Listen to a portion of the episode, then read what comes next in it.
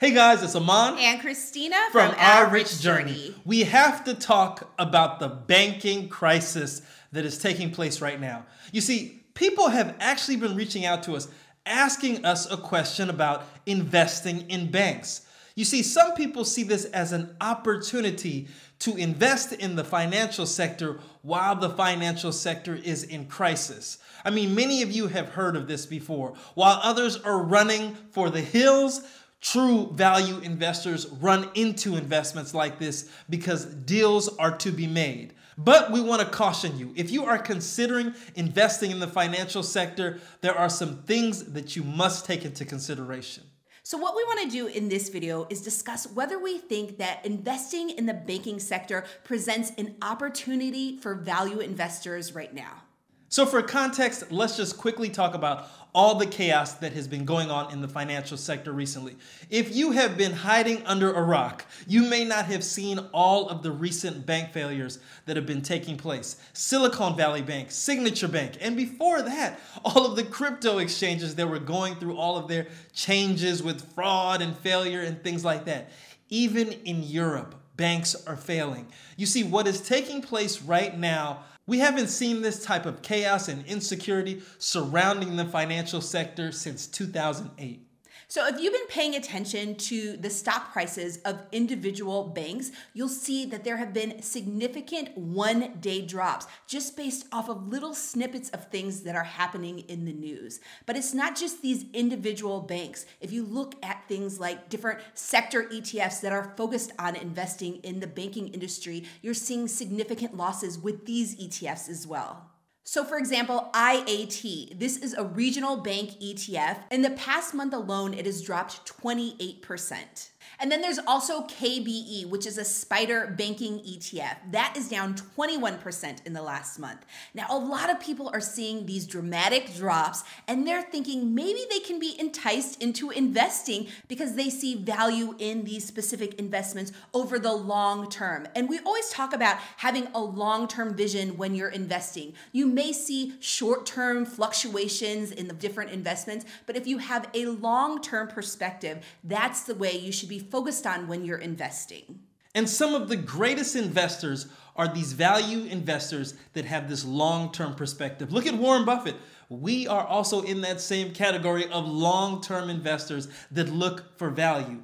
But don't get it twisted. There are also value traps out there, things that appear to be a good deal at the moment and have this potential of going up, but end up actually continuing to go down or are just riddled with continued volatility and just trade sideways for the duration of these investments. And so this brings us to our discussion about whether or not it is a good value to invest in banks. Are banks at this time a value or a value trap? So, first, let's talk about the risk in general of investing in banks because SVB really highlighted the risks associated with investing in banks, particularly with banks that have a high concentration of customers with riskier profiles that may need access to their deposits based off of a sector downturn. So, it's really important to understand the customer base that the bank that you are considering investing in is servicing. The next risky thing about investing in banks is that you really don't know how healthy those banks are. You see, there is a scorecard that is given to every single bank that says this bank is a healthy bank, it is a sustainable bank, and it is a safe place to put your money. But those ratings are only as good as the people giving these banks the ratings. And in most cases, it's a combination of rating agencies and regulators that provide this information in order to identify what is a healthy and unhealthy bank. Well, what usually happens is up to a certain point, everything is rosy for most banks until it is not. You see, most of the time when these bank failures take place, they seem to be a surprise to everyone because the people that are supposed to be watching them aren't paying complete attention to them. And so, your challenge as an investor considering banks is that you must take the rating agencies and the regulators' information with a grain of salt.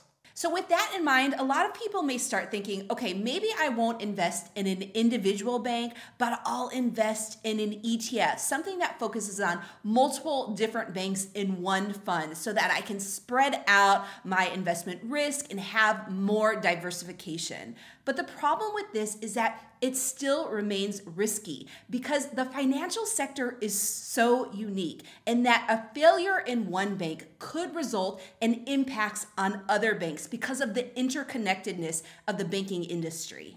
And you saw that what has taken place with banks this week. These little old regional banks that have failed have set off a daisy chain of events across the entire banking industry where big banks are getting involved, little banks are getting involved. Everyone is impacted by the failure of one bank. So let's talk about how banks are uniquely interconnected. Now, the first way is through the interbank lending market. This is where banks borrow money from other banks in order to meet their short term funding needs.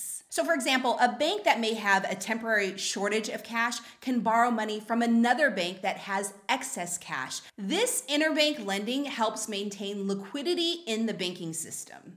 Another way banks are interconnected is through the use of financial instruments like derivatives. So, banks use derivatives to manage risk like interest rate fluctuations, foreign exchange rates, and credit risks.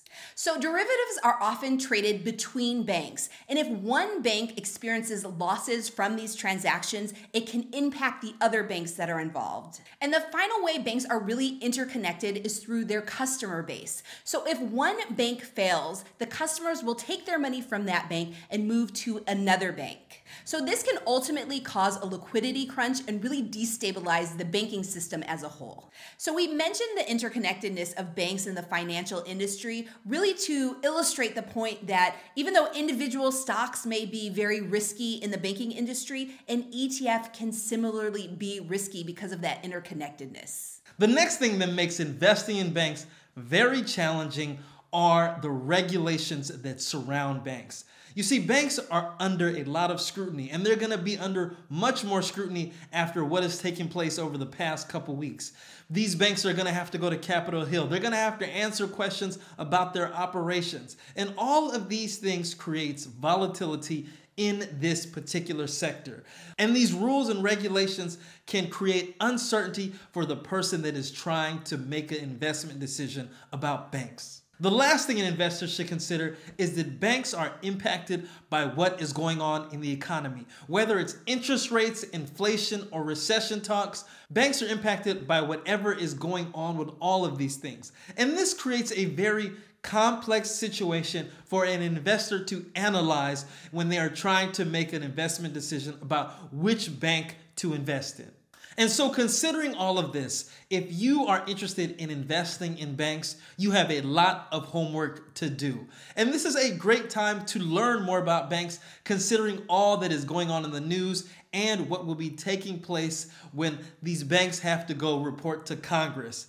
Now, for us personally, we do not invest in individual banks. We don't invest in ETFs or index funds focused on the financial industry. And we do not plan to do that in the future because of all the things that we mentioned in this video. But with that said, we still actually have investments in the banking industry because we own total stock market index funds and ETFs, which include these individual banks within these funds. Now, fortunately, banks only make up a small portion of those total stock market index funds that we own. Now, if you guys are interested in taking a look at our total portfolio to see all of the investments that we own in index funds, ETFs, sector ETFs, REITs, individual stocks, everything that we invested in to achieve financial independence, you should check out our stock market investing course for financial independence. In that course, which is over four hours long, we also share our investment portfolio with you. And so, if you want to learn more about that course, check out the link in the description below or go to ourrichjourney.com. And of course, if you like this video, if it has given you food for thought, please don't forget to give it a thumbs up, subscribe to our channel, and join, join the, the, journey. journey.